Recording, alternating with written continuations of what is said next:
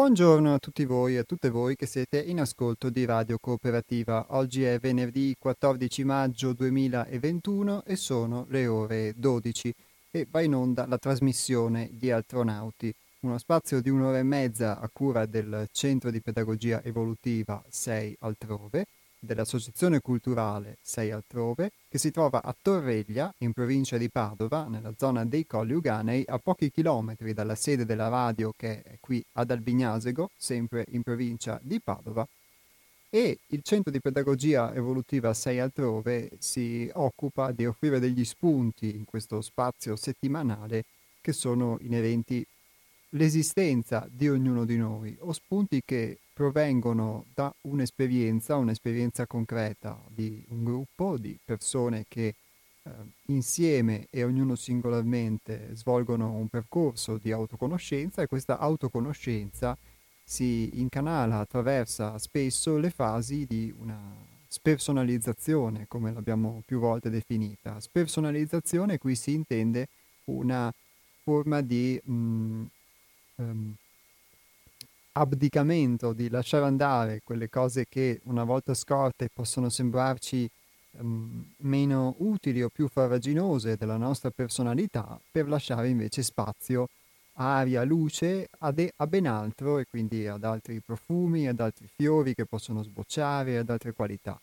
E questo in genere lo chiamiamo con questo nome di spersonalizzazione, o talvolta anche abbiamo usato nel corso della trasmissione un nome eh, decrescita personale, perché spesso si usa la parola crescita personale per definire quello che, che vi ho detto, ma tante volte l'esperienza ci porta a vedere che la personalità più che crescere, aumentare di importanza, aumentare di volume, talvolta ha bisogno invece di ridurre il proprio volume per lasciare spazio a qualcosa di noi che non è necessariamente sempre definibile con quello che noi abbiamo in memoria e con l'idea di noi stessi che abbiamo in memoria. E quindi fatto questo preambolo, anche per chi capitasse casualmente su queste frequenze di radio cooperativa, vi ricordo i contatti della nostra associazione a partire dal sito internet che è www.seialtrove.it dove trovate i riferimenti alla nostra attività, import- trovate anche i nostri libri, tra l'altro con una condizione particolare anche che potete vedere per chi ha la possibilità di poter ho il desiderio di voler eh, acquistare i nostri libri e contribuire quindi al sostentamento delle attività della nostra associazione che vive unicamente di questo, quindi della possibilità di mh, mm, diciamo, far conoscere e valorizzare i propri prodotti, ehm, gli oli essenziali e altre cose, altri prodotti, altre attività che sono veramente molte eh, svolte dalla nostra associazione e ehm, in particolare poi mh, avete la possibilità anche di trovare i podcast, quindi le registrazioni delle puntate degli astronauti e diversi spunti, anche diversi testi dalle nostre rubriche. Invece il numero di telefono è lo 049 99 03 93 4 per chi volesse contattarci telefonicamente, lo 049 99 03 93 4 e poi anche un indirizzo email che è info chiocciola seialtrove.it. Lo ripeto, info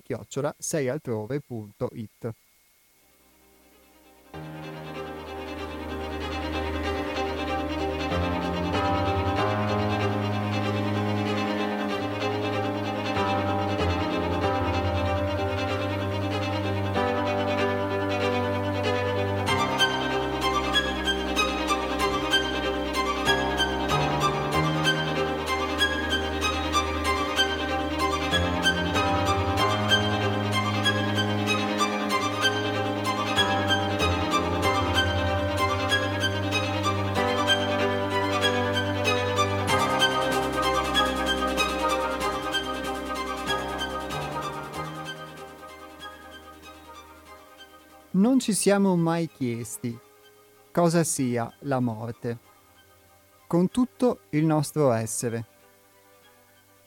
Viene sempre presa in considerazione nei termini della sopravvivenza, come se fosse la continuazione della vita in una catena o con un movimento incessante. Ma la sopravvivenza è solo sopravvivenza di ciò che è conosciuto. Agiamo dal conosciuto al conosciuto. Desideriamo la continuità e ci attacchiamo alla sopravvivenza, senza mai interrogarci sulle origini di questo desiderio. Non ci osserviamo, non siamo presenti e dunque non ci accorgiamo che la paura della sopravvivenza è soltanto una vuota proiezione del pensiero, partorita dall'io immaginifico, creato dai fantasmi del passato e dalle interrotte preoccupazioni per l'incerto futuro. Le nostre stesse identificazioni con la vita, il governo, il lavoro, la famiglia, la casa, i miei successi lavorativi, la mia evoluzione spirituale, limitano le nostre potenzialità, oscurando la vera visione della realtà. Quando ciò è compreso chiaramente, possiamo affrontare la questione della continuità senza sentimentalismi e senza la nostra abituale ambizione all'affermazione di noi stessi. Liberi da preconcetti e alleggeriti dalle credenze, iniziamo a vivere e a volare. Il mondo è noi stessi. Sempre.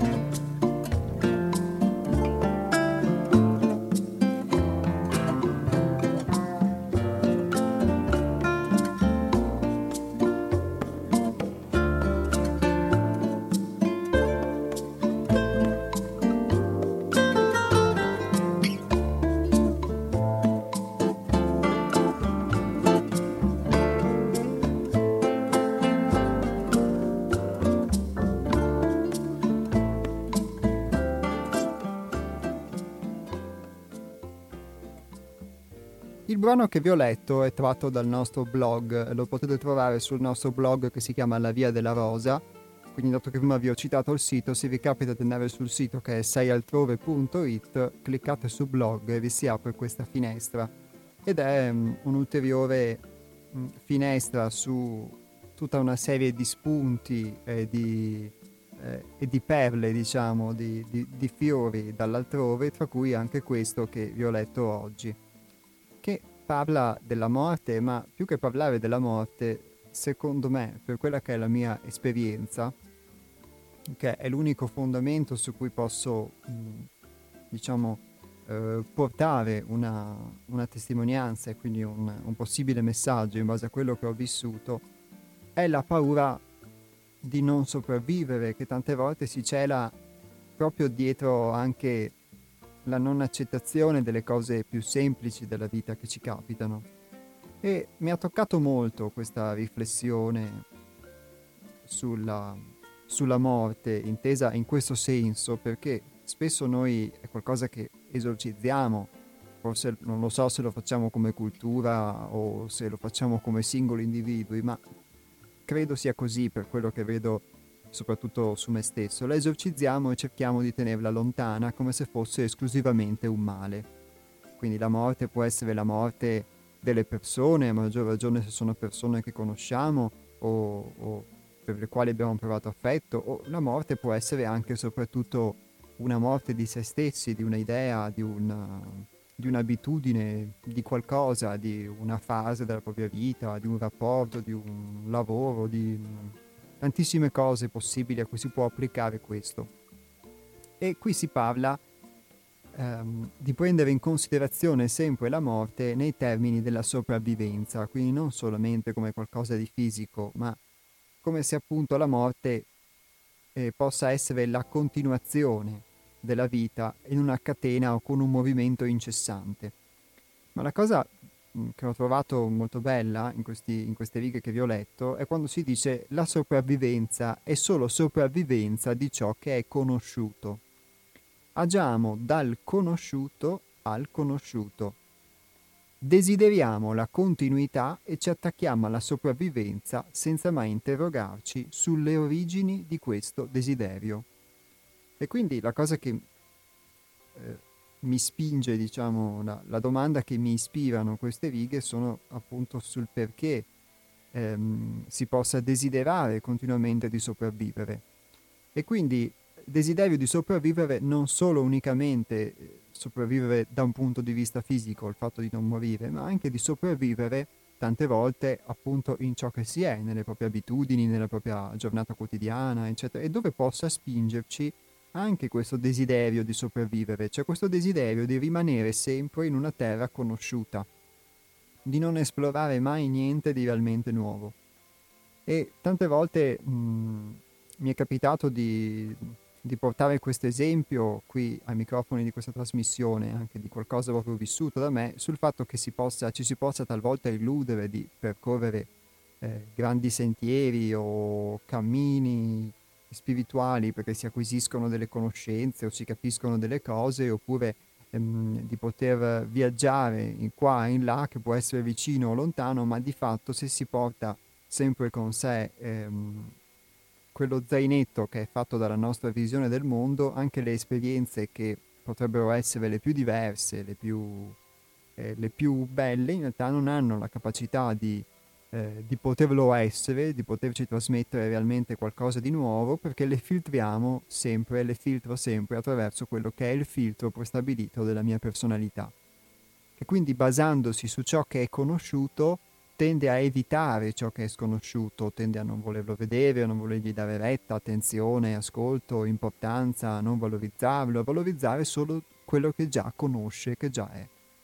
Quindi è qualcosa che si può applicare anche ad un aspetto, ad esempio, conoscitivo. Noi mm, cerchiamo forse di um, conoscere in base a dei modi che già abbiamo, eh, perché li abbiamo in- acquisiti istintivamente, forse o forse dalla famiglia, o forse chissà, li abbiamo invece strutturati nel tempo, fatto sta che è questa la nostra modalità di poter conoscere, di poterci approcciare alla vita, eccetera. E questo porta anche a, oltretutto a potersi limitare tutta una serie di, di esperienze che non abbiamo, mh, che se una persona non ha in memoria non, non si rende conto che possono esistere e che quindi può vivere.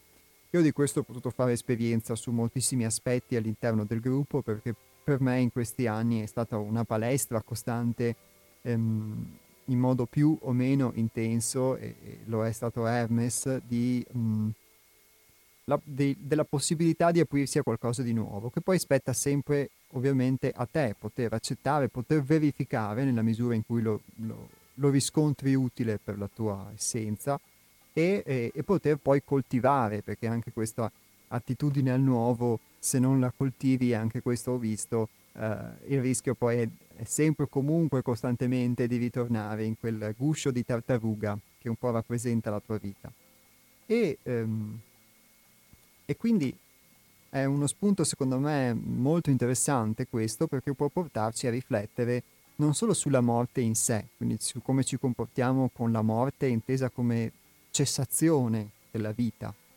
Ovviamente sempre in virtù del fatto che possiamo considerarla tale, perché poi è chiaro che in base alla nostra cultura religiosa o la nostra appartenenza a un luogo piuttosto che un altro, la morte si può vedere in molti modi. Noi generalmente la vediamo così, perché anche, e questo forse è un paradosso, diciamo, eh, nonostante si, si sia impregnati in teoria di una cultura che parla di immortalità, che dice che noi proveniamo comunque da una dimensione spirituale, chiamiamola così, e vi ritorniamo, eh, nonostante questo però nei fatti concreti eh, questa cosa non, non, abbia una valenza nella nostra vita, perché nei fatti concreti noi soffriamo quando le persone che noi conosciamo vengono a mancare e, e, e di fatto poi soffriamo anche quando ci vengono a mancare le situazioni o quando ehm, in noi dobbiamo rinunciare a qualcosa. Quindi questa cosa che posso notare è un altro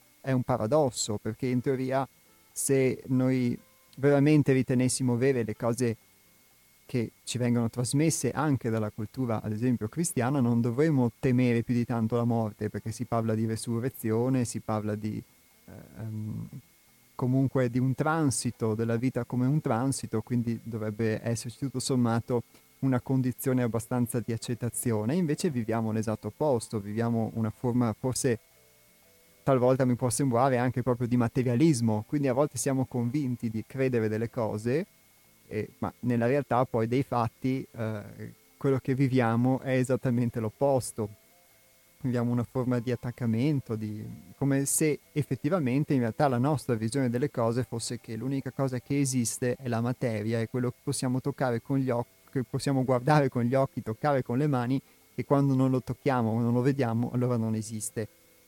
Quindi mh, c'è anche questo paradosso, secondo me, che forse ci condiziona dico forse perché ovviamente la mia, è mio uno stimolo ecco, alla riflessione, che più di quanto possiamo pensare.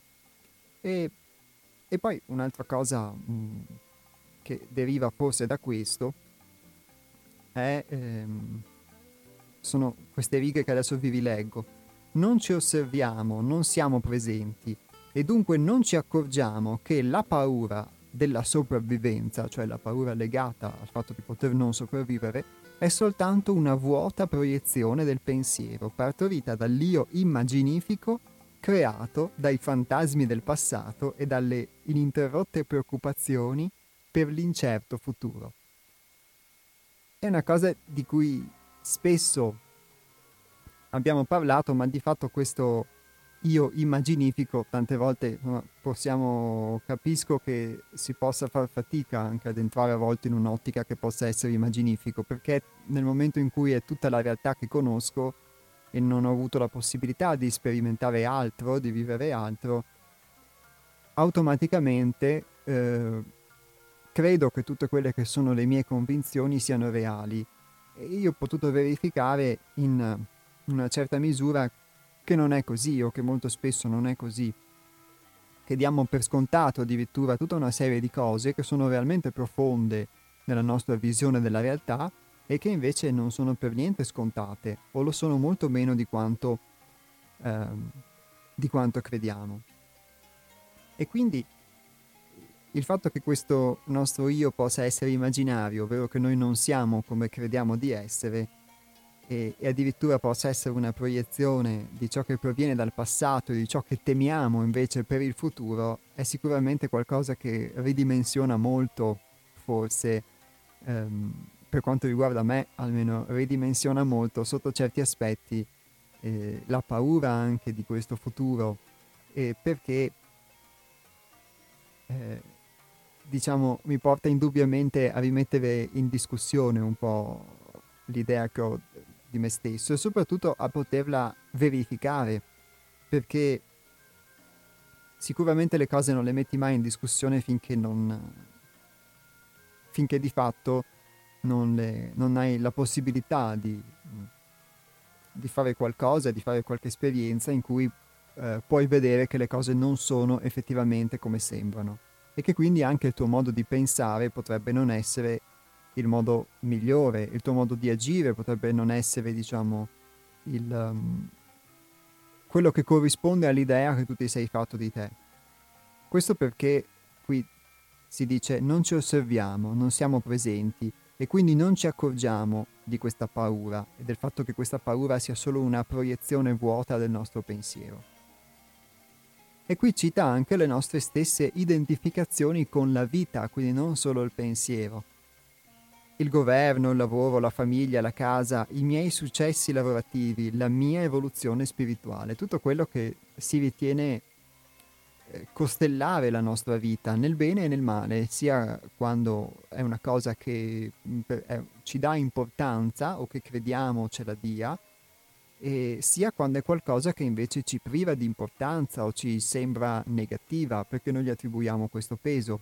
Quindi anche se la mia vita è criticare il governo o criticare il datore di lavoro, di fatto è inevitabile che il governo e il datore di lavoro, anche se io li critico, danno un senso alla mia vita.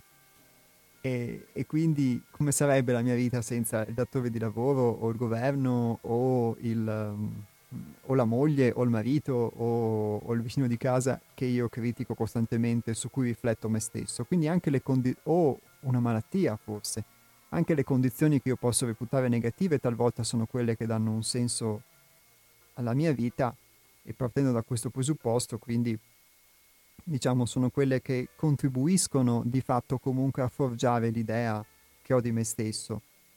Ma tutte queste cose limitano le nostre potenzialità, oscurando la vera visione della realtà.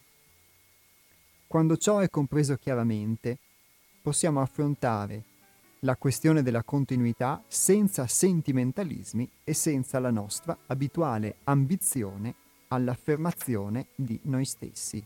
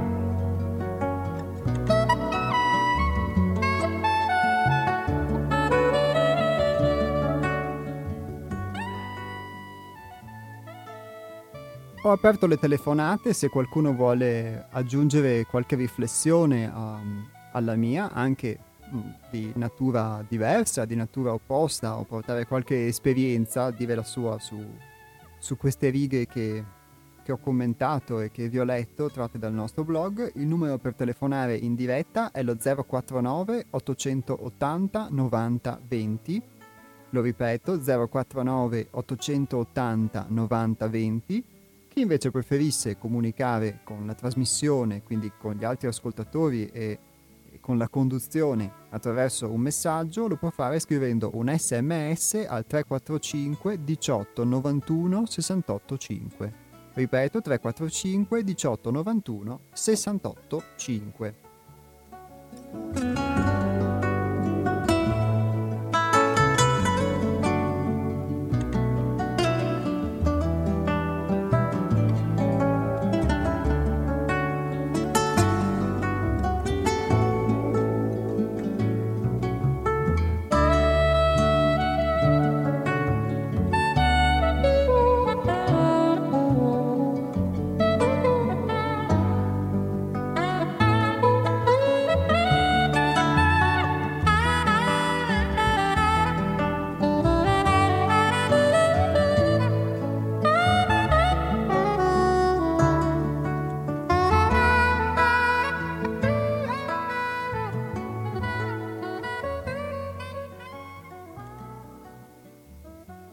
La cosa che forse può sintetizzare anche la riflessione che mi ha stimolato la lettura di queste righe è, è proprio questa domanda, ovvero la domanda circa le origini di questo desiderio. Desideriamo la continuità e ci attacchiamo alla sopravvivenza senza mai interrogarci sulle origini di questo desiderio.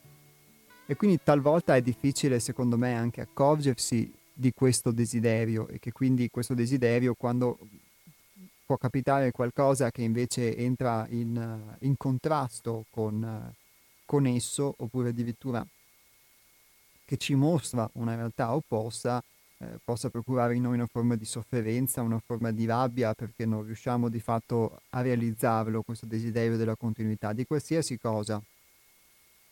E la cosa che io per me mi, mi chiedo è quindi eh, fino a che punto si può arrivare per ehm, ottenere questa ga- ehm, garanzia, diciamo, di sopravvivenza, che non è, qui non si parla solo di sopravvivenza fisica, ma anche di sopravvivenza ideale, nel senso che se io ritengo che la mia vita sia costellata di una, determ- di una serie di abitudini, di anche di eh, colori, di emozioni che possono essere, tra virgolette, mh, utili oppure no, ma fino a che punto sono disposto a mantenerla in essere.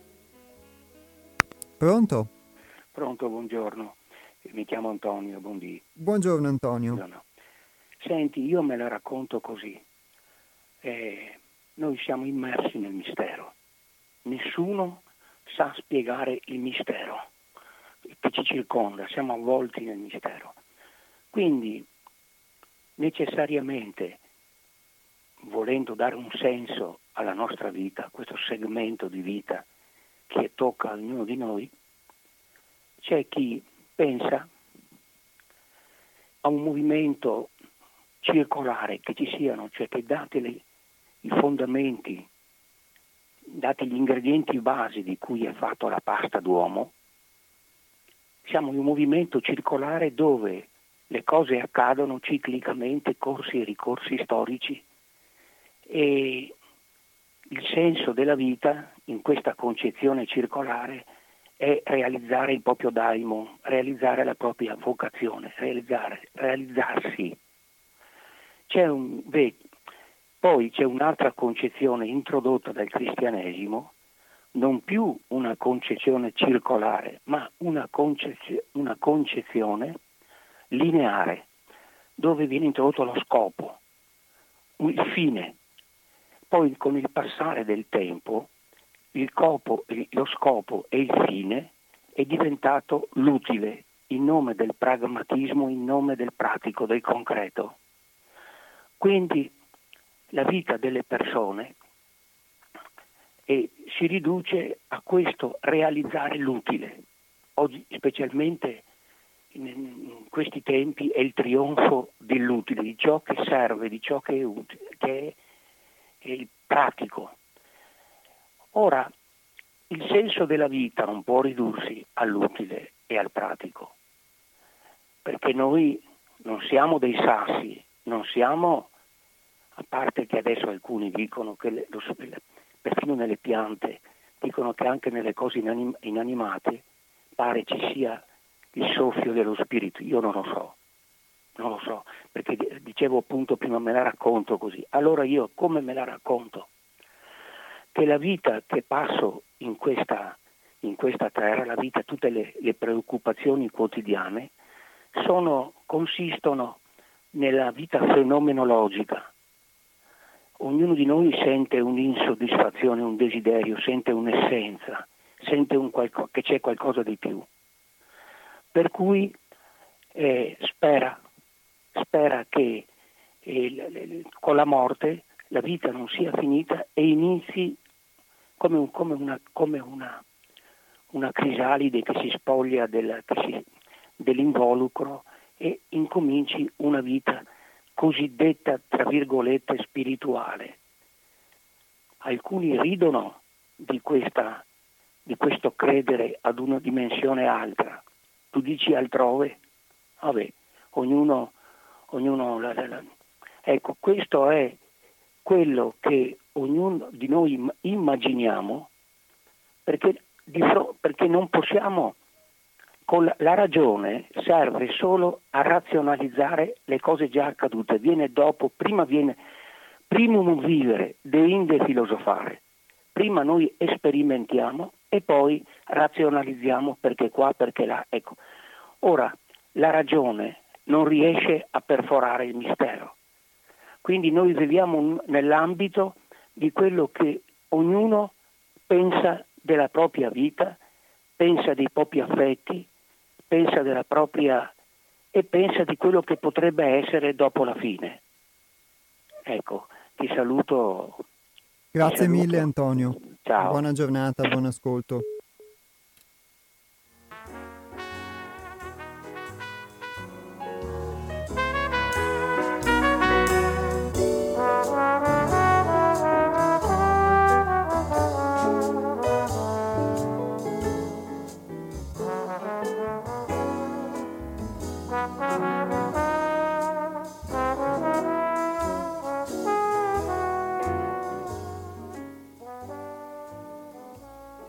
Antonio ha posto la questione del, del senso e lo ringrazio per questo. Secondo me la questione del senso è qualcosa che difficilmente gene- generalmente ci si pone, perché anche il senso che una vita può avere, intanto mm, sì, tante volte ce lo si chiede, ma per quanto riguarda me, ad esempio, resta senza una risposta, almeno per il momento, per quanto riguarda me, perché sicuramente tante sono le risposte, le risposte che provengono dalle esperienze altrui oppure le risposte che mh, mm, comunque eh, si possono sì vedere belle o valide mentalmente, per me posso vederla valida, valida mentalmente, però non è ancora una risposta che mi proviene da dentro e quindi non so ovviamente darlo.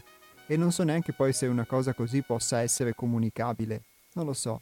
Però secondo me mh, mm, che ne siamo consapevoli o no, tante volte lo scopo o il senso che può essere di condurre una vita e talvolta quello di sopravvivere, quindi perché se la vita di fatto è questo, condita da qualche emozione, da qualche piacere, se ce n'è la possibilità, forse tante volte è solo sopravvivenza e ehm, il senso che abbiamo nel condurre questa vita può essere un senso che la società ci dà e di cui non siamo consapevoli e quindi anche il nostro modo di pensare, che quindi possiamo vedere anche negli altri, talvolta è però il, lo stesso modo di pensare della società. Quindi mi chiedo quanti di noi effettivamente riescono a distaccarsi da, se lo, lo ritengono utile, appunto, da questo modo di pensare che ad esempio citava Antonio, per cui l'utile è diventato, quindi il pragmatismo fino a se stesso, soprattutto con una finalità economica, è diventato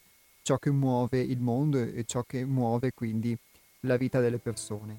Quindi se effettivamente riusciamo a distaccarci da, questa, da questo modo di pensare o invece l'abbiamo introiettato nella nostra vita e, ehm, e se non sia invece possibile poter ehm, esprimere in una forma diversa questo stesso senso, questo senso, questo stesso fine nella vita, però applicando una utilità di tipo diverso, e quindi non più un'utilità esclusivamente economica, che ci porta a non dare valore quindi a tutto ciò che non è remunerabile, monetizzabile, ma invece una utilità anche di tipo più essenziale, cioè guardando a quello che ci fa stare bene oppure no. E star bene talvolta non solamente perché appunto um, viviamo una condizione temporanea di soddisfazione per cui possiamo realizzare un desiderio o possiamo eh, esprimere qualcosa che ci fa uh, star bene provvisoriamente, ma star bene perché eh, possiamo diciamo far esprimere, come vi dicevo prima, delle qualità in noi o anche la possibilità di una vita diversa in noi in un modo che possa non essere contemplato ecco, dagli schemi abitudinari. Ma capisco anche che la mia ovviamente è una considerazione a caldo che può risultare filosofica e mi piace questa frase che ha spesso citato Antonio, Antonio primum vivere dende filosofari, prima vivere e poi filosofare, perché di fatto è anche attraverso la vita che sicuramente si prendono degli insegnamenti. Vi ricordo il numero di telefono lo 049 880 90 20 per chi volesse dire la sua oppure può scrivere al 345 18 91 68 5.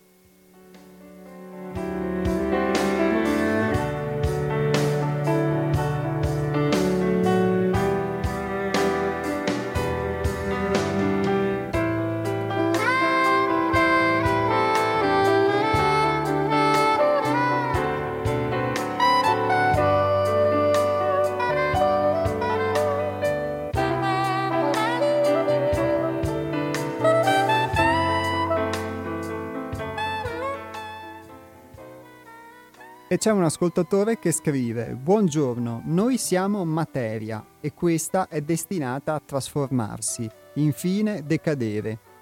La continuità della vita si può intendere come trasmissione genetica, sempre diversa nell'esito, o come perdurare di idee o credenze.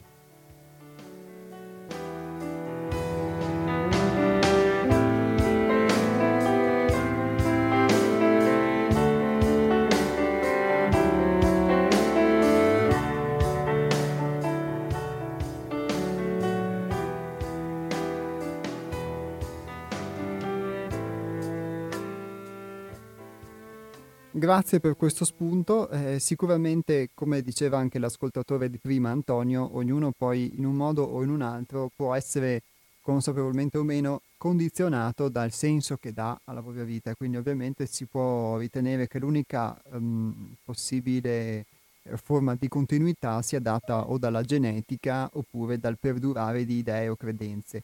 E il fatto è, secondo me, che tante volte queste idee o credenze possono perdurare anche nella mia, nella mia vita, quindi eh, anche mh, può manifestarsi una forma di aver paura di morire, quindi desiderio di sopravvivere, anche nella propria vita, quindi a, a tutto quello che mh, ci rende, diciamo, confortevole il nostro piccolo guscio della vita quotidiano e non soltanto poi appunto come forma di sopravvivenza fisica. Ed è questo che mi porta appunto a chiedermi fino a che punto tante volte, una volta eventualmente scorto questo desiderio, ehm, ci si possa spingere fino a far perdurare la propria vita, a far perdurare quello che dà una dimensione o un senso alla propria vita.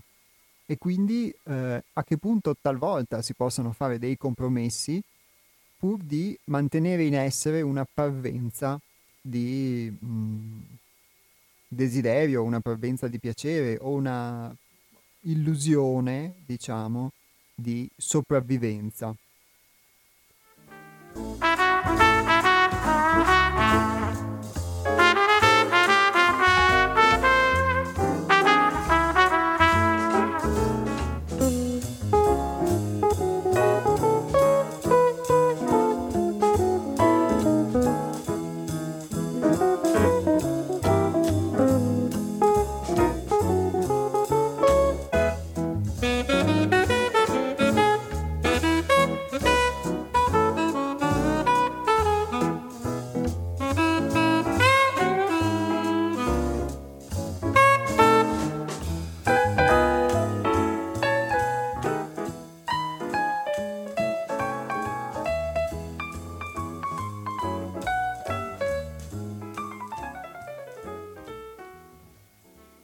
Quando al mattino vi svegliate, voi nascete sul piano fisico, ma morite sul piano astrale. E la sera, quando vi addormentate, morite sul piano fisico, ma nascete sul piano astrale. Allo stesso modo, quando un bambino viene sulla terra, egli nasce qui, ma muore dall'altra parte. Qui viene accolto con canti e musiche e dall'altra parte si segue il suo funerale.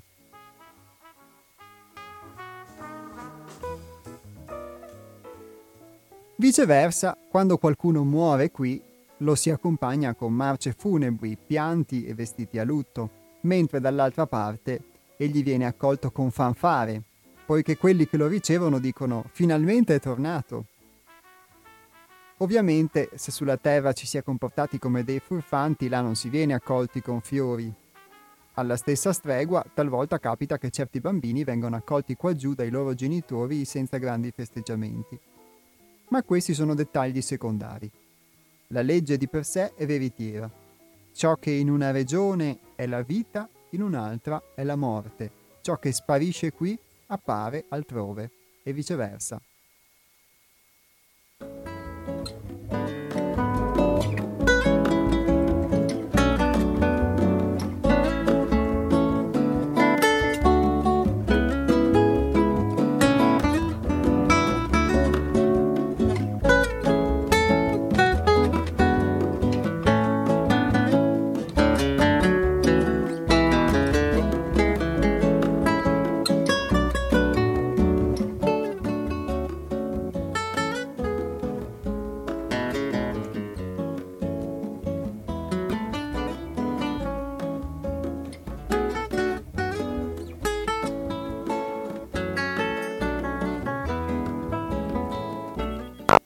Pronto? Eh, pronto, ciao, sono Enrico. Ciao Enrico. Scusa, eh, ma parlare dell'aldilà con questa sicurezza, dico, ma chi è che te la dà? No, sinceramente, cioè degli scritti di migliaia di anni fa, quando non c'erano quasi niente di conoscenze scientifiche, se no qualcosa di trigonometria, per cui non mi ricordo chi un greco aveva già calcolato la distanza Terra-Sole con molta precisione, ma questo era il massimo a cui si poteva arrivare. Ma non c'era nessun'altra conoscenza. Cioè, io dico, chi crede, per carità, creda a fare i suoi, cioè, io non, non posso certamente dire che fa male, perché anzi offre una scappatoia. Mia moglie è morta tre anni fa, io sono ancora qua distrutto perché non, non, non credo, capisci? Per cui non ho nessuna consolazione. È molto utile come consolazione umana credere un al di là. Ma, cioè, sai, non riesco a capire questa sicurezza. Cioè chi va di là viene accolto con le fanfare. Ma che è sta roba? Ma chi ve l'ha detto? Dove stanno le prove? Cioè, non è San Tommaso al quale va tutta la mia ammirazione. Ci sono migliaia ormai di prove scientifiche che non esiste creazione. L'universo pulsa, non esiste il tempo, è una cosa che ci inventiamo noi, che è variabilissimo con la massa, con la velocità, con quelle cose là. Informatevi un po' di questa roba qua, prima di avere tanta sicumerica sicurezza nell'affermare che esiste l'aldilà. Perché, cioè, sperare un aldilà è umano, ma avere questa sicumera, dire, eh, la là, eh, angeli, serafini, dove? Dove? Ci sono 13 universi che convivono, 13. Ognuno è, parallelo all'altro, va bene, e queste sono delle scoperte fatte nell'ambito solo di appena cent'anni dalla scoperta della legge della relatività. Tu immagina, fa, fa 5, 6, 7 mila anni, se non ci estinguiamo, a che razza di livello di conoscenza arriveremo? Per cui, so, dovremmo ragionevolmente prenderci eh, molto gentilmente in giro. Cioè, ripeto, se uno vuol credere per avere, vabbè, ci creda, mm, per carità, ma l'affermazione così sicura, mi, non so, mi, mi, cioè, o si vuole infondere una speranza negli altri, va bene, una cosa molto come al Morente si dice sì sì, mh, mm, eh, e, e vedrai che te la cavi, no? per, per non buttarlo nella, nella disperazione più totale le ultime ore, gli ultimi minuti, gli ultimi giorni di vita. Però è una bugia, insomma, non è una realtà. ecco, no, è la sicurezza che mi, dà, che mi dà qualche problema in tutti i credenti. Questa sicurezza che è proprio fatta, ripeto, sicumerica proprio. Ah, non Grazie, c'è dubbio. Ricky. Ecco, di, ma dimmi da dove la ricavi questa sicurezza? Ciao. Ciao, grazie.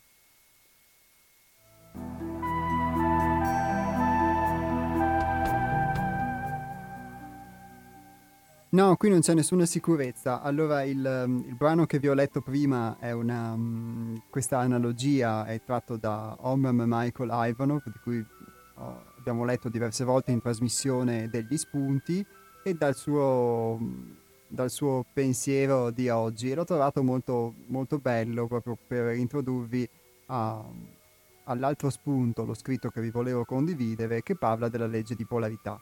Siccome abbiamo parlato del fatto che la, questo desiderio di sopravvivenza ci possa portare a desiderare la continuità anche di noi stessi, invece tante volte questo mettere in luce solamente alcune cose, le cose che noi vorremmo far sopravvivere e non mettere in luce invece le altre perché non le vediamo, eh, ci porta a considerare solo un polo di fatto della vita e quindi solamente quello che ci piace senza guardare anche quello che non ci piace o viceversa e a poter considerare quindi anche la morte e la vita come semplicemente due parole complementari, due forme complementari. Ho trovato quindi molto bella questa analogia perché indipendentemente che ci ci possa credere oppure no, ma eh, l'immagine che fornisce di qualcuno che se ne va da un piano, da una forma di vita e va in un'altra e quindi da un lato viene, eh, se, si vede la fine, la stessa cosa dall'altro lato viene vista come un inizio, l'ho trovata uno spunto molto interessante di riflessione, anche per la propria vita, per l'analogia che poi si può trasportare nella propria vita sensibile, concreta, materiale. E quindi quante volte un'esperienza alla fine di un ciclo, alla fine di qualcosa, coincide con l'inizio di qualcos'altro e noi ci focalizziamo unicamente a vedere invece quello che finisce e che quindi viene meno, soprattutto se ci sembra positivo, e non quello che invece inizia. E addirittura pur di mantenere in essere quello che, finì, quello che potrebbe finire non farlo finire, siamo disposti anche a dei compromessi che qualche volta potrebbe essere anche, potrebbero essere anche poco eh, onorevoli o poco dignitosi, diciamo in termini di dignità umana, pur di mantenere in essere quello che dà un senso alla nostra vita. Questa quindi è l'analogia e ringrazio molto Enrichi del suo di aver espresso la sua opinione che mi ha permesso quindi di spiegare meglio questa analogia ovviamente che, che vi ho letto. Poi per quanto riguarda l'aspetto invece meramente diciamo fuori dall'analogia, cioè della morte, dell'esistenza dell'aldilà, come dicevo prima, eh, ognuno è liberissimo di pensarla come vuole, come anche l'ascoltatore di prima che diceva che l'unica forma di continuità può essere data, di sopravvivenza può essere data dalla sopravvivenza delle idee o dalla sopravvivenza genetica, seppur diversa nel risultato, così ovviamente è rispettabilissima l'opinione sia di chi crede in un al di là o di chi invece non ci crede.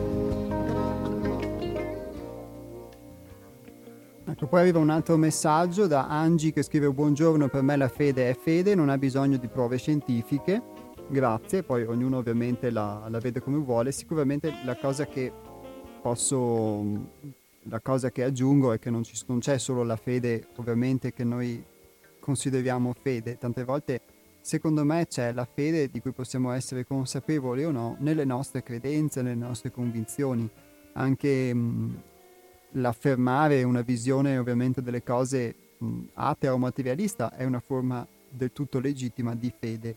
E quindi uno generalmente eh, secondo me è, può avere talmente tanta fede che qualcosa, che una dimensione spirituale esista e altrettanta può avere fede che invece non esista e possono essere entrambe due diverse forme di fede a cui poi diciamo diamo la giustificazione di alcuni testi religiosi da un lato o di alcuni testi scientifici dall'altro, ma è comunque qualcosa di diverso invece da quello che, um, che ha citato prima l'ascoltatore Antonio e che spesso mi ripropongo, che è quello di eh, dar valore all'esperienza e quindi alla possibilità di apprendere, di acquisire qualcosa verificandola sulla propria pelle.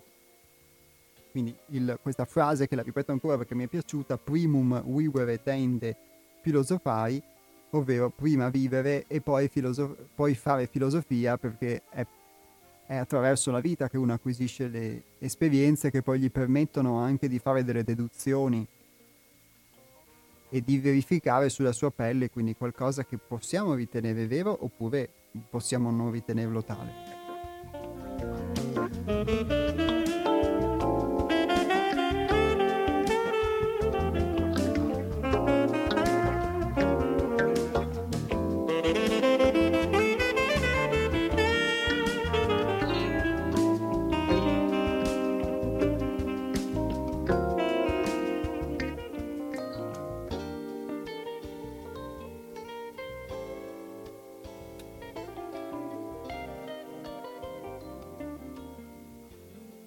Solo nel secolo scorso, per la libertà dei popoli, abbiamo raggiunto un triste record. 100 milioni di morti per guerre varie. In questo secolo abbiamo smesso di combattere per la libertà. Oggi facciamo la guerra per salvaguardare la pace, estremizziamo un polo per salvaguardarne un altro. Non conoscendo appieno questo principio universale, che genera il ritmo stesso della vita, si continua ad estremizzare un polo, dimenticando che lo stesso esiste grazie al suo complementare opposto. Se c'è una legge che è alla base della filosofia ermetica, quella è la legge di polarità. Una legge universale che se fosse capita meglio potrebbe evitare molti errori all'umanità.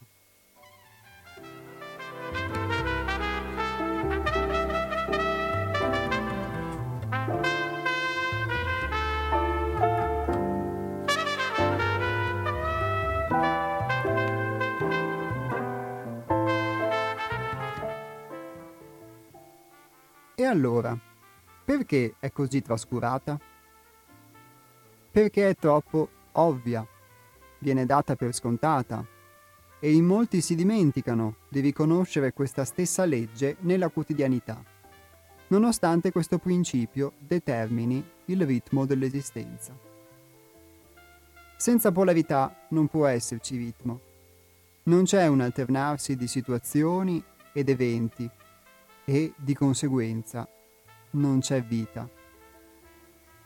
Tutto ciò che noi troviamo nel mondo delle manifestazioni, insieme a tutto ciò che noi riusciamo ad immaginare, si presenta sempre e comunque sotto forma di due poli. È impossibile per l'uomo immaginarsi un'unità al di fuori della polarità.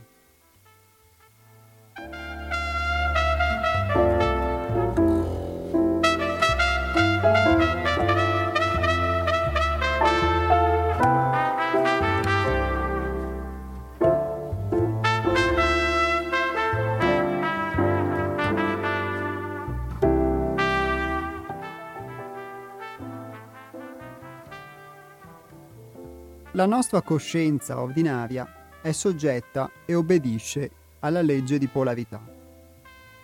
Così abbiamo il più e il meno, l'uomo e la donna, elettrico e magnetico, buono e cattivo, luce e ombra.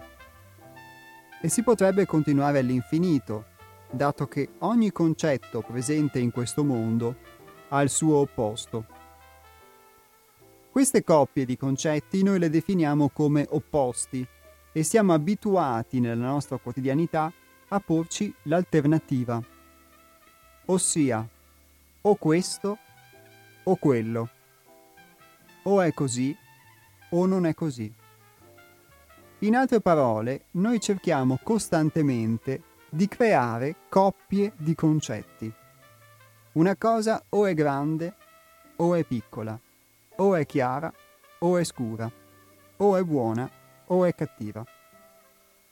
Questo modo di interpretare la realtà ci convince che questi opposti si escludano l'un l'altro. Ma è qui che nasce l'errore.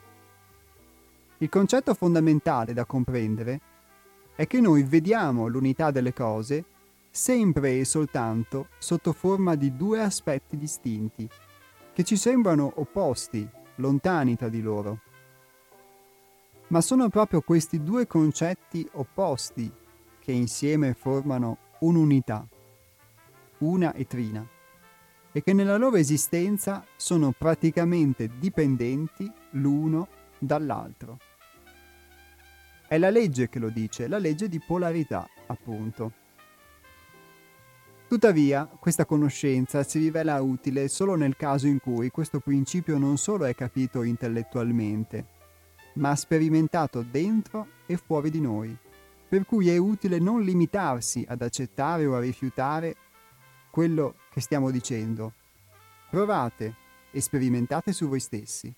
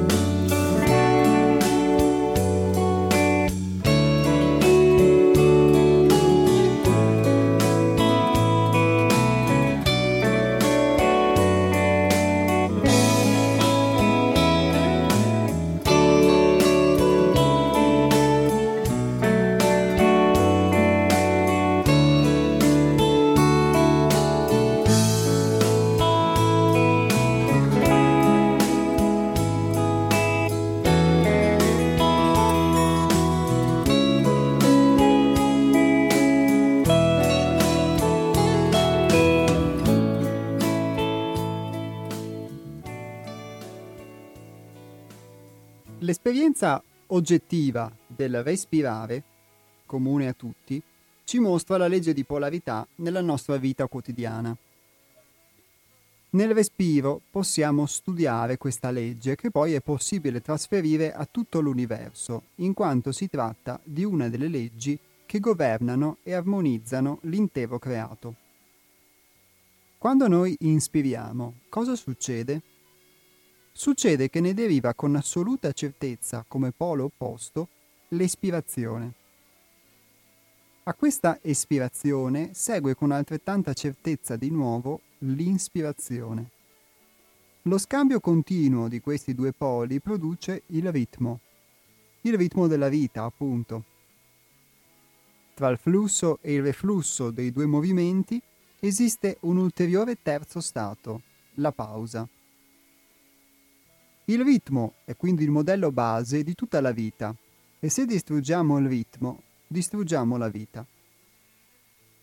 Il ritmo possiede sempre due poli, ma a differenza del nostro modo di vedere i poli come bene o male, il ritmo è composto da bene e male. Chi rifiuta di espirare non può più inspirare e viceversa, perché i poli non si escludono, ma un polo vive dell'esistenza dell'altro. Se sparisce un polo, di conseguenza smette di esistere anche l'altro. Non c'è più ritmo. Certo, nella respirazione tutto questo sembra ovvio, ma è proprio questa ovvietà che fa sì che la legge di polarità venga in qualche modo poco riconosciuta in quasi tutti gli altri campi. E qui nascono i problemi dell'umanità. Fintanto che l'uomo si pone a favore di qualcosa o contro qualcosa, distrugge l'unità e di conseguenza il ritmo naturale della vita.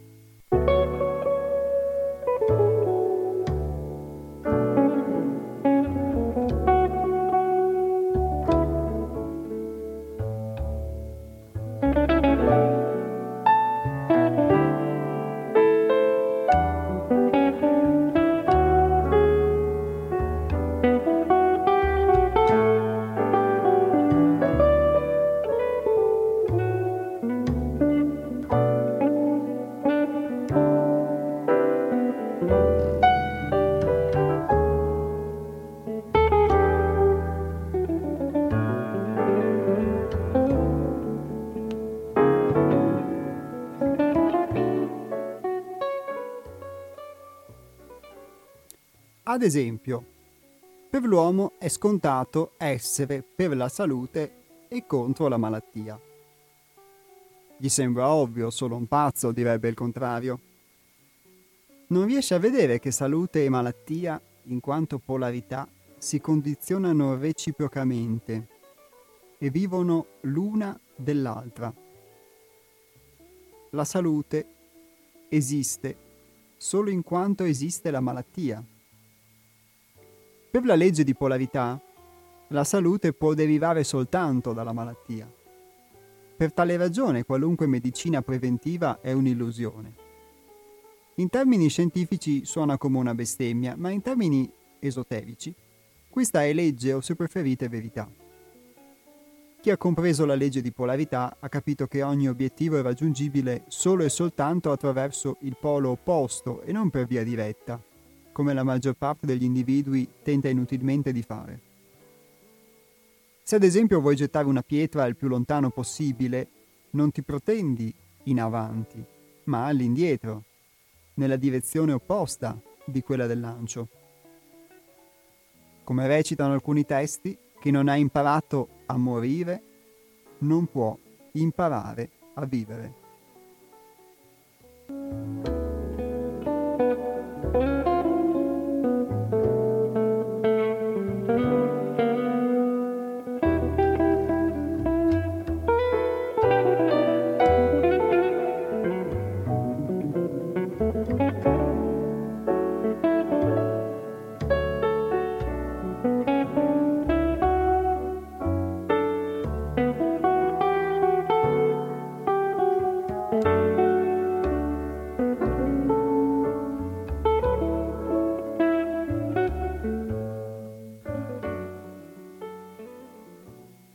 Cioè la vita stessa deve prima passare dal suo opposto, per potersi poi chiamare vita. Se non c'è morte, non c'è vita. Se non c'è la malattia, non c'è la salute. Se non c'è il buio, non può esserci la luce. L'uomo si ostina a non voler vedere questa legge e continua a cercare la via diretta, la via semplice, facile, veloce, e non capisce che così va incontro solo a degli insuccessi. Ogni atteggiamento pro o contro qualcosa è una fissazione. Viviamo una società dove ogni essere umano è letteralmente dominato dalle sue fissazioni. Ma la vita è ritmo e quindi movimento. Non puoi muoverti o danzare se resti fisso in un punto. Come diceva Eraclito, tutto scorre.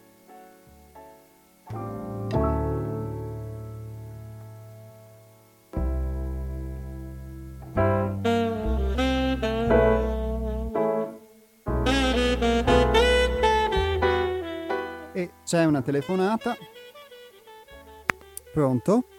Pronto, ti chiedo scusa Iapos perché Ciao Nick. appena, appena sono entrato ho messo in moto il camion. E va bene, è una bella trasmissione ogni la volta. E non Grazie. ho dubbi. Non ho dubbi. No, grazie, grazie tra... eh, gli dici qualcuno che non lo conosci. Ok, va Siamo obbli- obbligati. Ma eh, quella legge della polarità era quell'uomo sì che ne ha parlato di tutte le leggi della relatività, leggi dell'analogia, speculazione. La legge della polarità abbiamo anche sulla nostra macchina la batteria. Meno e più. Non si mette in moto se mancano uno. L'hai detto già bene, no? È vero? Sì, grazie, come l'esempio della Aspetta, respirazione. sì, l'hai detto, l'hai sviluppato tante forme. Beh, quando arriva la primavera, la mucca chiama il toro per copiarsi, e anche quello fa parte della legge delle... Chi non ha doppio, per esempio, diciamo ogni parola male il bene, anche se sono azioni volontarie e involontarie, bisogna parlare lungo, ma chi è un concetto che non ha l'opposto. È una sola, che non, è, non ha né armonia delle note che hai fatto la pausa tra due note, no? perché riconosco anche bene la musica. Eh, che dicono disarmonia, armonia. L'anima non fa parte della vita terrena, non è né armonia né disarmonia. Disarmonia sarebbe la malattia, mentre armonia sarebbe eh, la salute. Siamo? Sì, Allora, la parte migliore dell'anima non vive nel tempo e nello spazio. Tante volte la gente usa la vita materiale, sì, da essere in divenire, ma se non è parte di nessun movimento, nessun movimento può arrivare, è l'energia superiore che governa tutte le altre energie. Per esempio, quando ero piccolo avevo tutti i vasi quadricua di Socrate, erano acqua, quattro cavalli, acqua, terra, fuoco e aria. Era anche cocchiere.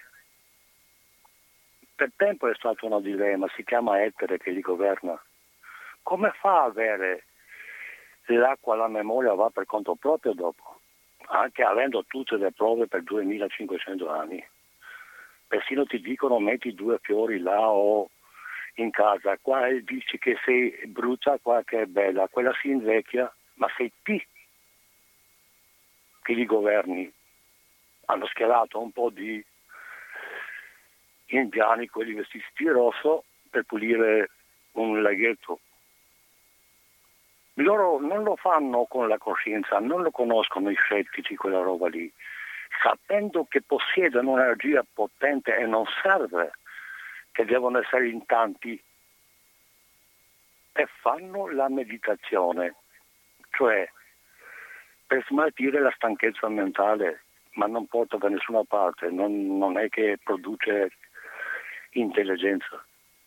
Ha fatto anche Jung, è andato in India, avendo l'intelligenza dentro di sé, è andato, ha fatto chilometri, perché la conoscenza dovrebbe essere dall'altra parte, non manca niente in questa terra, un metro quadrato è tutto tuo, puoi fare tutto quel che vuoi se vuoi però, e non puoi dire che a lui sì e io no. Se non vibriamo, perché siamo arrivati qua, in questa terra, per fare cosa? Maggior parte delle persone che ho ascoltato sono persone splendide, ingegneri, professori, elettronica e tutto. Meccanica è proprio potente ma è povera, non può portare proprio nei piani perché siamo arrivati qua a sviluppare siamo costruttori di strumenti, una vergogna, no? Siamo identificati per il lavoro che facciamo. Ognuno ha la sua particolarità, deve andare in prassi e non mi può dire domani che io non lo sapevo. Da piccoli impariamo di non fare male l'uno e l'altro. Quando cado a terra mi fa male un ginocchio. Sono insegnamenti, madre natura non può essere sostituita, anche in armonia anche delle note della musica abbiamo tutto qua.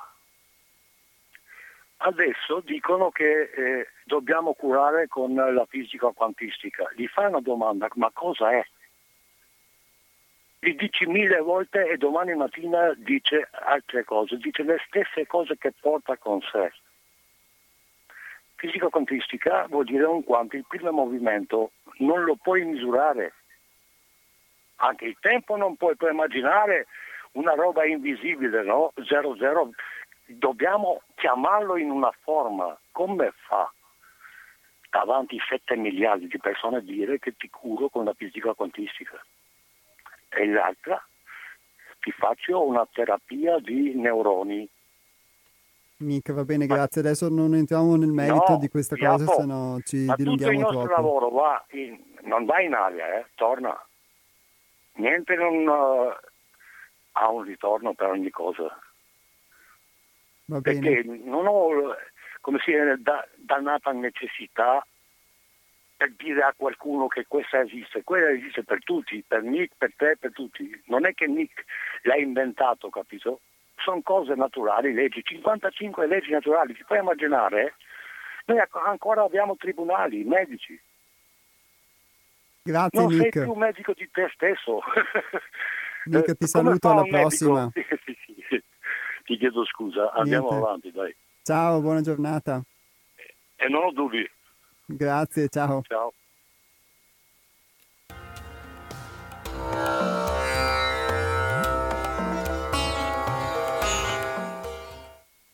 Pronto? Eh, ciao carissimo, sono Piero. Ciao Piero. Ciao. Sai, eh, intanto ti ringrazio della bellissima trasmissione che fai.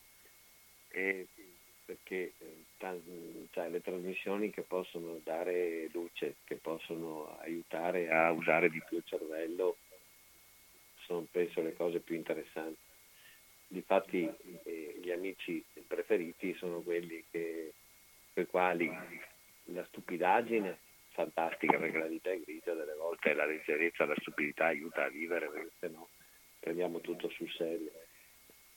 Però poi quattro parole che possano aiutare a, a vivere meglio, perché stimolare il cervello a capire, capire un po' di più, uscire un po' dai limiti, ben venga.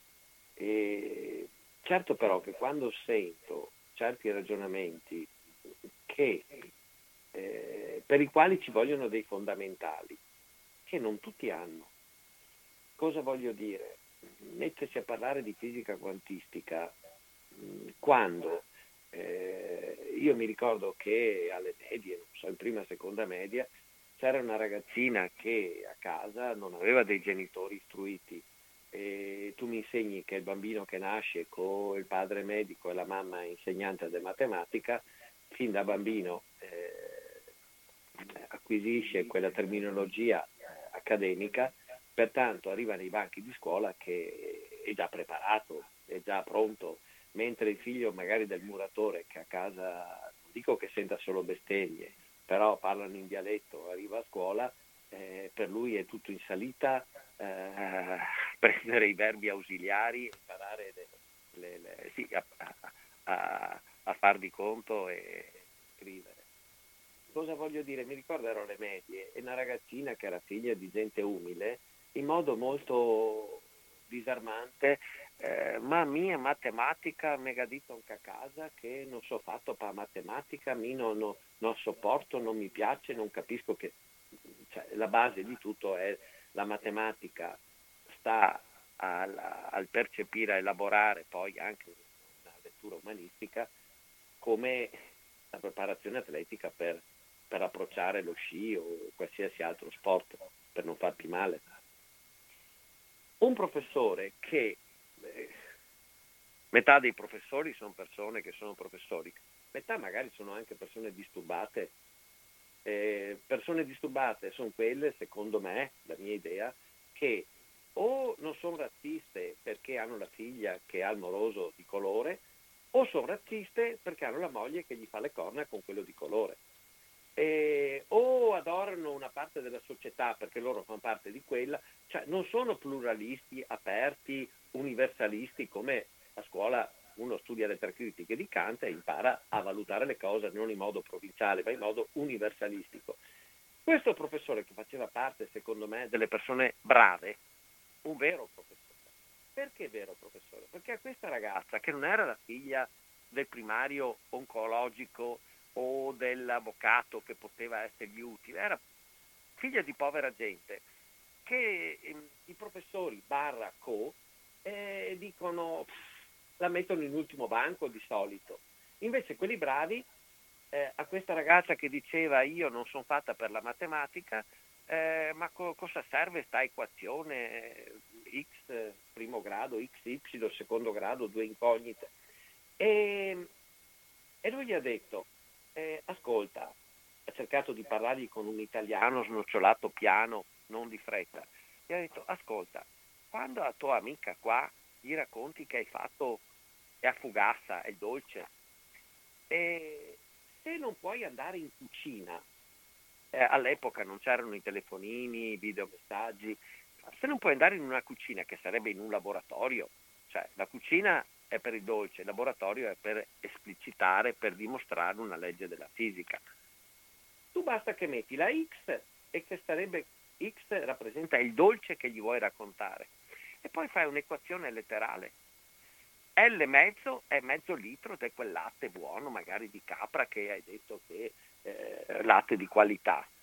Eh, mezzo chilogrammo, sempre in contesto di equazione letterale, è la farina che gli ha detto guarda la farina di qualità che hai fatto, che hai comprato eh, dal frantoio a freddo, Petra, metti la sigla, mezzo chilogrammo con la sigla della farina sì, Petra. Di, di, di metti, ho finito, ho finito. Se mi interrompi vuol dire che è grave.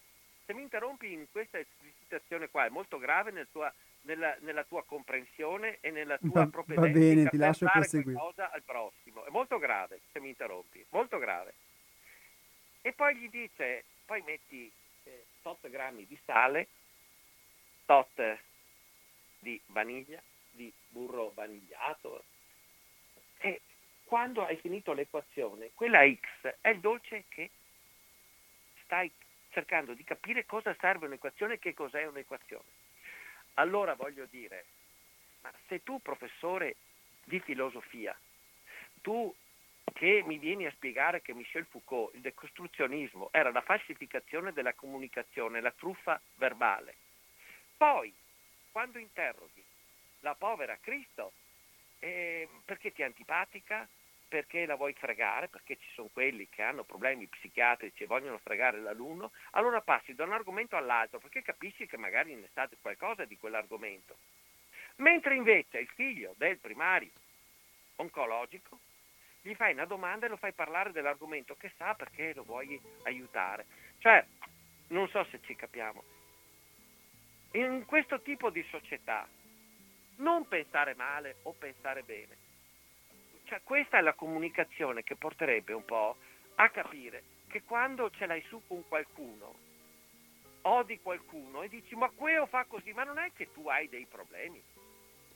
Perché io porto degli argomenti in buona fede perché la società sia un, un po' migliore. Perché a scuola se avevo il figlio inglese e copiavo da lui, se in Germania e in Svezia hanno una società che gira meglio, i supermercati la roba costa meno, eh, gli stipendi sono più alti, i servizi sono migliori, la gente è meno stronza, allora cercherò di copiare. Va bene, grazie Magari Piero. Sto spiegando male, ma in buona fede hai capito quello che ti, ti voglio dire? Ti saluto, grazie mille, sai dei tuoi esempi. pazienza. Ciao, buona giornata.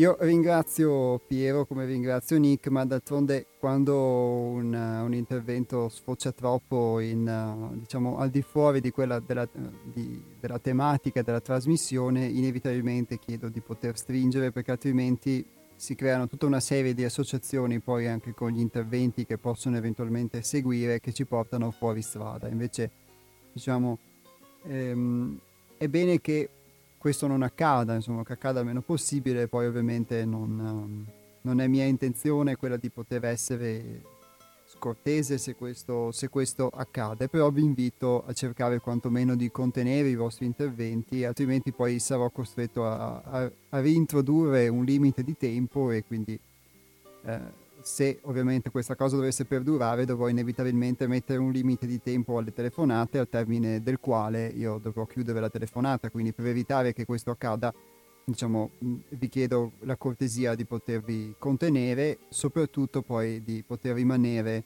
il più possibile sul tema della trasmissione. Quindi tornando invece mh, agli esempi che sono stati fatti nel testo che vi ho letto prima delle ultime due telefonate, quindi tornando indietro diciamo a dieci minuti fa, per quanto ovviamente Nick e Piero abbiano entrambi, um, abbiano entrambi dato degli, degli, spunti di riflessione, però il uh, Nick ha portato ad esempio l'esempio della, di applicazioni pratiche della legge di polarità, come ad esempio la batteria della macchina, o lui citava l'accoppiamento, eccetera. Dopo ovviamente si è dilungato nell'aspetto della fisica quantistica, ma diciamo sicuramente c'entrava un po' meno con lo spunto di oggi. Invece il testo che vi ho letto è tratto dal libro L'avvento dell'uomo nuovo, secondo volume della Sacra Realtà, che sul nostro sito che è seialtore.it potete trovare, tra l'altro li abbiamo messi anche con una, diciamo, per favorire la diffusione dei nostri testi, li abbiamo messi anche ad un prezzo molto basso che potete verificare per poter permettere la diffusione di questi libri e al contempo anche di percepire una piccola forma di sostegno alle attività della nostra associazione. Ma detto questo, e lo trovate sul sito appunto seialtore.it, detto questo c'è un, alcuni spunti che ad esempio mi rimangono e che potranno diciamo eventualmente anche essere sviluppati, sviscerati maggiormente in una prossima puntata, come ad esempio il, um, le fissazioni, ecco, mm, qualche volta può capitare anche nell'ascolto di alcuni ascoltatori che emergano delle fissazioni, ma indipendentemente da questo si è detto chiaramente in simpatia. Il fatto che eh, ognuno di noi proceda, quindi anziché eh, comprendere una, la legge di polarità come altre leggi che regolano, il, o la legge del ritmo che veniva citata, che regolano il funzionamento dell'esistenza, non, potendone, non riuscendone a riscontrare di fatto l'esistenza nella nostra vita, poi ci si ritrova a, um, a seguire talvolta del, dei modi, dei comportamenti che sono in realtà l'opposto di quello che può essere funzionale, di quello che può essere utile ad un'armonia. Qui citava l'aspetto dell'esempio del sasso, che per lanciare un sasso noi lo vogliamo scagliare in avanti, ma ci portiamo indietro con il corpo per poterlo lanciare in avanti e così spesso di fatto ci si trova a, per raggiungere un obiettivo o per mh, mm, fare un'esperienza, ci si trova a transitare attraverso il polo opposto di quell'esperienza che noi vogliamo ottenere o di, o di eh, ciò che di fatto possiamo vivere. E quindi l'esempio concreto è della, della, malattia che talvolta può essere preludio della salute, della, del buio che può essere preludio della luce e viceversa.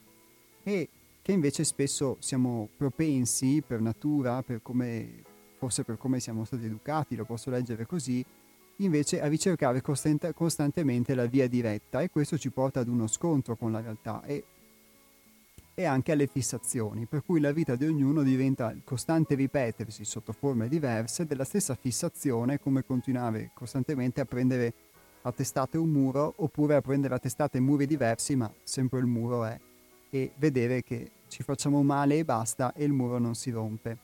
Quindi tante volte anche delle questioni che possono essere poste uh, possono essere anche frutto, anche quando si parla ad esempio di voler, secondo me, a questo punto di questa esperienza, di voler cambiare la società, può essere tante volte una fissazione nel momento in cui la società siamo anche noi e ognuno di noi forse può cambiare a partire da se stesso, altrimenti anche in una trasmissione che può dare degli spunti diversi, proporre però eh, delle tematiche o proporre diciamo delle lamentele indirizzate alla società, indirizzate agli altri, indirizzate a qualcuno di esterno a noi, per quanto sia comprensibile, ma è semplicemente proporre lo stesso schema che invece di fatto mh, a più riprese tentiamo di mh, riportare un'opinione, un'esperienza in base alla quale questo schema che ti fa vedere all'esterno un nemico o all'esterno qualcuno da combattere o qualcuno da cambiare, eh,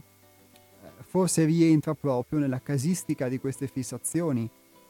Perché se pensiamo a tutti i tentativi eh, purtroppo abortiti, finiti male o finiti addirittura nell'esatto opposto di poter trasformare la società e alla, anche molto semplicemente agli esempi storici, ai tentativi che poi hanno prodotto spesso dei regimi totalitari o spesso degli esiti totalmente opposti a quelli per cui apparentemente ci si era mossi all'inizio, eh, proprio, ci si chiede proprio se innanzitutto questa non sia una manifestazione, ad esempio, me lo chiedo io così spontaneamente, della legge di polarità, e se di fatto ehm, non sia anche una, un esempio di questa fissazione, di come voler eh, perseguire un'unica via, perseguire sempre lo stesso, usare sempre uno stesso strumento per ottenere un risultato, se il risultato non lo si ottiene o se si ottiene un risultato che è totalmente opposto, se continuare a farlo non significhi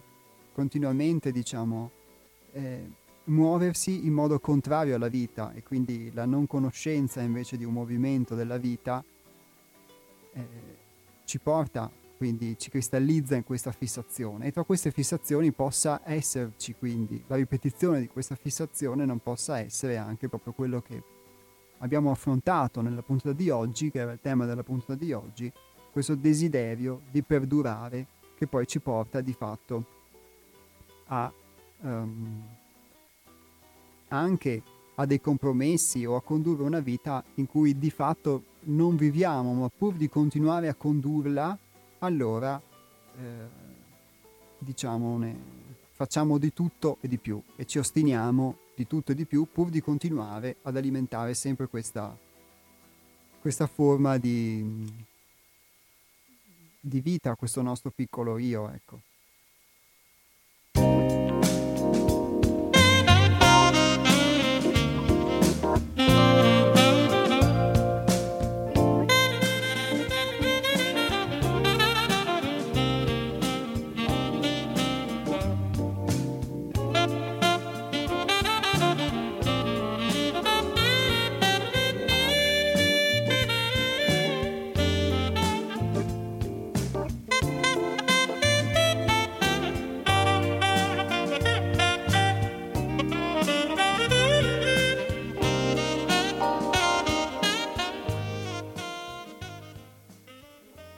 Poi ovviamente l'ultima riflessione finale con cui vi lascio è quella che riguarda principalmente la mia esperienza, nel senso che oltre a poter commentare chiaramente dei testi e degli spunti vari, vi ricordo il primo testo che vi ho letto è tratto dal nostro blog, quindi seialtrove.altervista.org, il secondo testo invece è uno spunto tratto da uh, un pensiero di Mikhail Ivanov e il terzo spunto è tratto dal libro L'avvento dell'uomo nuovo, pubblicato da Sei altrove edizioni.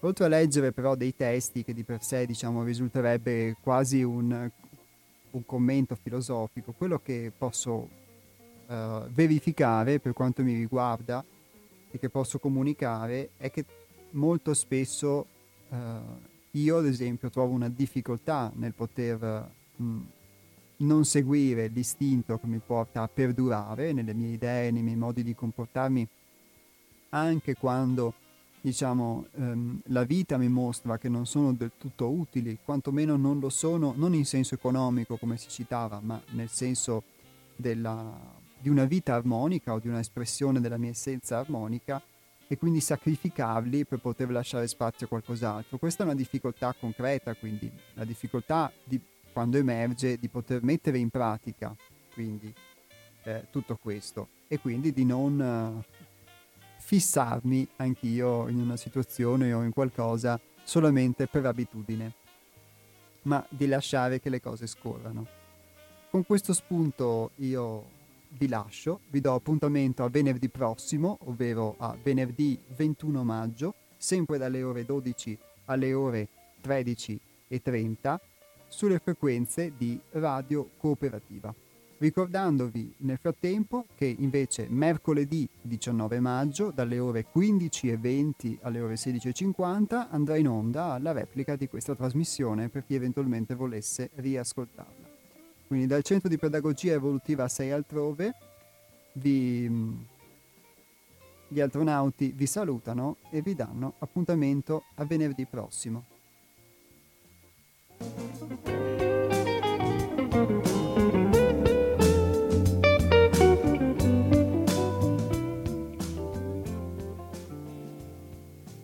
Liberi da preconcetti e alleggeriti dalle credenze, iniziamo a vivere e a volare.